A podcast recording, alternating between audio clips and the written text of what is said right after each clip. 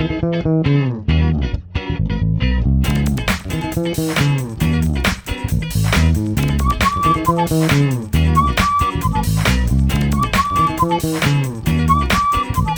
hi Dominique. I'm here again. Uh, we had discussed uh, some of the, the principles about learning a language, and I'd like I'm back here to give all of our listeners some of the seven actions Amazing. of what you can do. Let's do it. Well, listen.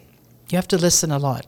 Uh, in California, in Monterey, uh, there's the U.S. Military Language School. Okay, this is where people go to learn to be spies, or they, and uh, they're given a language to learn. Let's say they're going to learn Urdu. Okay, the person comes in, they know nothing about Urdu. In the classroom, they will not be allowed to speak for two months. The first two months, all they're going to be doing is listening, listening to the instructor. Maybe it's not two months, maybe it's one month. But the idea is it's as when you were a baby. You didn't start speaking right away, you listened to things around you. And this is so, so important listening to the BBC, listening to the news, listening to TED Talks. Um, listening to people in the in the street, uh, you know, any kind of listening, uh, YouTube. These are all really, really very, very good things. Listening to a film with subtitles in the beginning, maybe you could, and then watch the film the second time with no subtitles, or watch the film with the closed caption English subtitles. The film is in English, but you're looking at the captions in English. All of this is really good. Listening is really, really um, important. I think the second action is to focus on the meaning. Um, and by this, you can use body language, facial expressions. Um, looking at the person's, you know, how are they standing? How what are their eye expression? What you can get a lot of meaning of what they're saying. It doesn't have to be that you understand immediately, um, you know, what, what what's going on, but that you're uh, looking at the whole thing holistically. You're looking at the body, how they're talking, uh, the speed of their language. You're listening to the intonation of their language. I went to the store. I went to the store. I went to the store. I went to the store. All of those things give you meaning without necessarily understanding the complete complete thing. So I think um, listening for meaning is very important.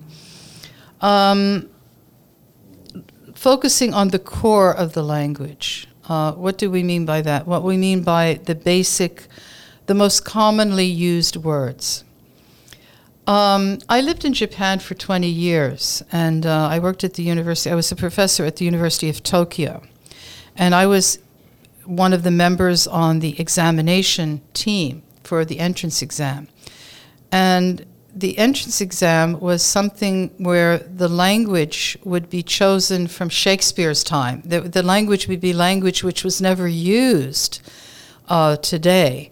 The idea being to make it so difficult, um, where instead instead of looking for academic language, looking for the language which is commonly used in everyday situations.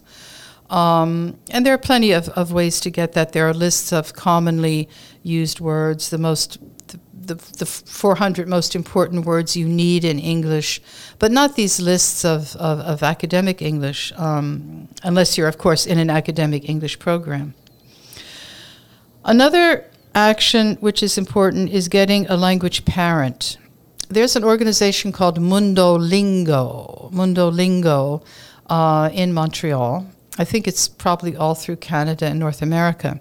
And Mundo Lingo is a language exchange program. So it's free. You go in, you get a cup of coffee, you have a sign on you which says uh, Urdu English.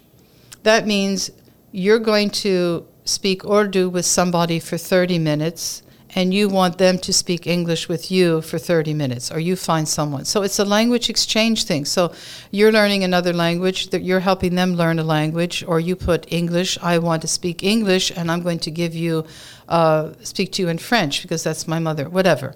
Uh, so a language parent. This means somebody that will help you uh, exchange a real language. I mean, you're sitting there talking about you know, daily events or the news or life in Montreal and sort of with a person, language parent. It could be, in fact, um, a relative who is very fluent in the language. Fluent, I'm using English because that's what we're talking about, fluent in English. Um, this, is, very, very important to have someone like that. Again, I'm going back to the thing about uh, body language, uh, which I had mentioned before, but uh, you know, look at the face of people speaking uh, and how they how they react. Uh, this will give you a lot of, of, of, feedback into the language. Another point would be direct contact to the target language. Target language is the language you're trying to, to master. It's often good to have besides just uh, okay in this podcast we're getting the voice uh, which is one thing but there's also the visual. We talked about body language but for instance in watching a film the visual things in a film um, connect words with images. So if you're watching a film and they're talking about being in the marketplace buying uh, avocados and uh, I don't know melons or something like that, and you actually see that the visual. There's a very interesting uh, website. I believe it's called ESL Flashcards. And you can go and download flashcards where you put in uh, vocabulary words or language functions, and there's a visual that goes with it. And you can play with these flashcards so that you're connecting a visual image with the word. I think this is really important uh, for that. Um, those are some of the tips. Perhaps the last action would be to be creative. Um, you know, getting out of the classroom and thinking about ways that you, you could use the language uh, in different in different ways. But I think these are, the five principles and the seven actions. Uh, really, really help you learn any language. Um, so I hope this is useful for me. Uh, in six months, um, well, they do it in Monterey at the language school out there. Um, I think you're not going to be speaking, you know, fluently. And that's another point I want to bring up here. Uh, how realistic is it to learn something in six months? Uh, particularly pronunciation, because after the age of 12, it's really difficult for someone to master the perfect pronunciation of the target language. It's just physiological, very, very difficult. But that shouldn't matter because as long as you can communicate and your language, people can understand you, uh, it doesn't matter if you say think or think. Uh, and you can't get that correct sound perfectly. Uh, as long as the communication is there, this is very important. And one, one last point is we live in Montreal. It's a multi ethnic and multicultural uh, place. So, probably 70% of the English that you hear will not be from native speakers. It will be from speakers of English as an additional language. But that's the reality.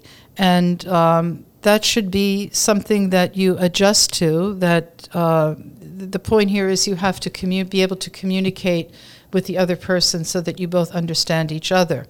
So, those are some tips. I hope that was useful. Yeah, sure, sure. It's. Uh, Did you have any questions, Dominique, on those?